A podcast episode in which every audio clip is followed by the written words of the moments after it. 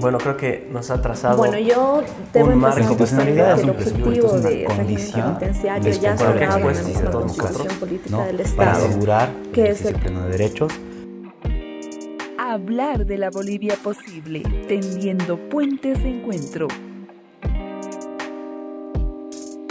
I would never say I'm self made, I need a lot of help. Bienvenidos a un nuevo podcast de Hablar de la Bolivia Posible, un proyecto de la agencia de noticias Fides para dialogar sobre distintos temas relevantes para el país. Hoy presentamos la incontrolable degradación de los bosques en Bolivia. Para el análisis nos acompañan la periodista y activista ambiental Erika Bayá y el ingeniero forestal y exdirector del Jardín Botánico de Santa Cruz, Darío Melgar. Te invitamos a seguirnos.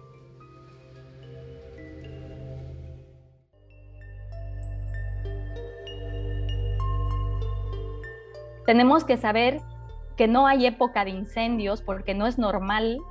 Hay época de lluvias, hay época de, viento, pero no hay época de incendios. Esto no es normal. Tiene que, que tiene que cambiar esa, esa, esa mentalidad.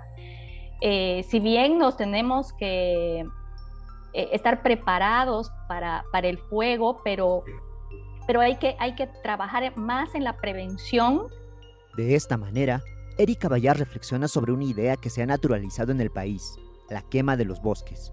Según datos de la Fundación Solón, de enero a mediados de septiembre de 2022, se registró un total de 210.890 focos de calor, que fueron localizados mayormente en los departamentos de Santa Cruz y Beni. Aunque las cifras no son comparables a las que se registraron en pasados años, la preocupación sigue latente según Bayá, ya que hace mucho tiempo los incendios graves en el país ocurrían en un lapso de 10 años, algo que cambió desde los trágicos e históricos incendios de 2019. pero ahora los, los incendios son, desde el 2019 hemos sufrido cada año y eh, de manera muy grave en las áreas protegidas. Bueno, en estos incendios graves nada es suficiente, ¿no? Eh, se necesita mucho personal, mucha logística, mucha inversión para poder movilizar a toda esta gente hacia estos sitios eh, que en algunos casos son muy difíciles para llegar. ¿no? Y, y, bueno, y se quema, se quema el bosque con toda la vida dentro, es lo más grave, ¿no? O sea, las pérdidas son difíciles de cuantificar en un incendio forestal de esta magnitud y más en áreas protegidas. Además de la recurrencia de los grandes incendios, también se suma el hecho de que estos se dan en zonas poco habituales. Según Darío Melgar, en los espacios donde sí se registraban las quemas cada 10 años, el fuego comenzaba debido a factores climáticos. Sin embargo, las quemas que se dan en la actualidad son principalmente provocadas por el hombre y su intensidad perjudica enormemente a la regeneración de los bosques. Pero ahora la intensidad de los fuegos y, y, en zonas como bosques altos que antes eran de zonas de manejo forestal están afectando mucho la, la, la biodiversidad y la riqueza del, del bosque porque la intensidad es tal que no le permite a, la, a las especies vegetales eh, regenerarse. Y los, los, incendios que teníamos antes eran incendios que pasaban en cuestión de minutos, incendios muy rápidos que avanzaban y la corteza de algunos árboles está adaptada a esa. En los últimos años, las áreas protegidas en la Amazonía y la Chiquitanía boliviana han sido blanco de constantes avasallamientos, de parte de comunidades foráneas que han visto en el fuego un aliado para doblegar al bosque e instaurar espacios aptos para la agricultura y la ganadería. Según Bayá, esto ha provocado la deforestación de importantes extensiones de selva en reservas naturales, a merced de un fuego que muchas veces no puede ser controlado. El Bajo Paraguay eh, es un área protegida municipal que precisamente eh, es una... Eh, es una zona, era una reserva forestal que ahora es área protegida en la zona de San Ignacio, que está siendo terriblemente avasallada. Han, han, entrado, hay, hay varias brechas que, que han deforestado. Eh, y como dice Darío, eh, todos los caminos que, que, te llevan, porque ese es el camino al Noel Kemp, eh, todos están llenos de comunidades campesinas que no son del lugar, no son los originarios, Entonces, eh, están destruyendo. Eh, según el INRA, eh, no pueden, o sea, no, este es un área protegida y al ser un área protegida no se puede dotar tierras en, el área. Pero bueno, les importa un bledo y, y continúan con, con, los, con la deforestación. Melgar explica que los chaqueos en la zona del Bajo Paraguay ubicado en el municipio de San Ignacio de Velasco del departamento de Santa Cruz, provocan un grave impacto a su ecosistema y que generan la degradación de un bosque que llega a convertirse en simple carbón para la venta y su fauna en carne de consumo.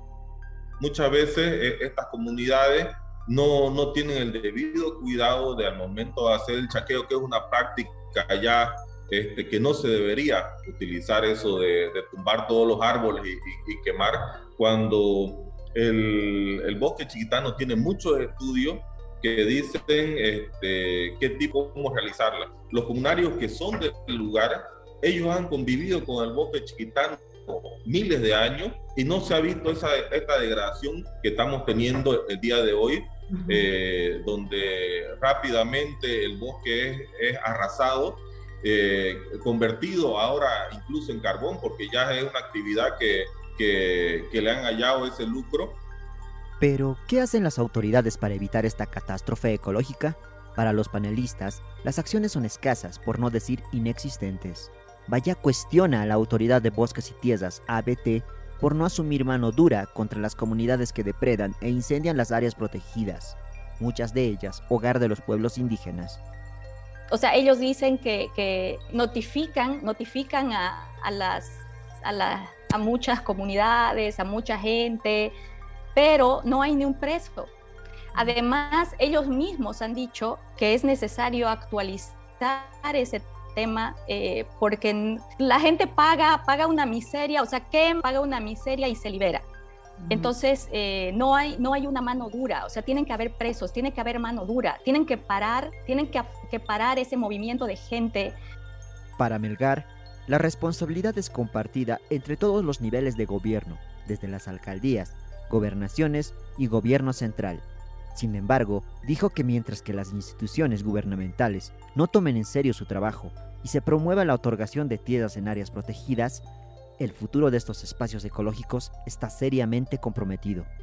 Pero ¿cuál es la idea de, esta, de estos nuevos migrantes que está teniendo Santa Cruz?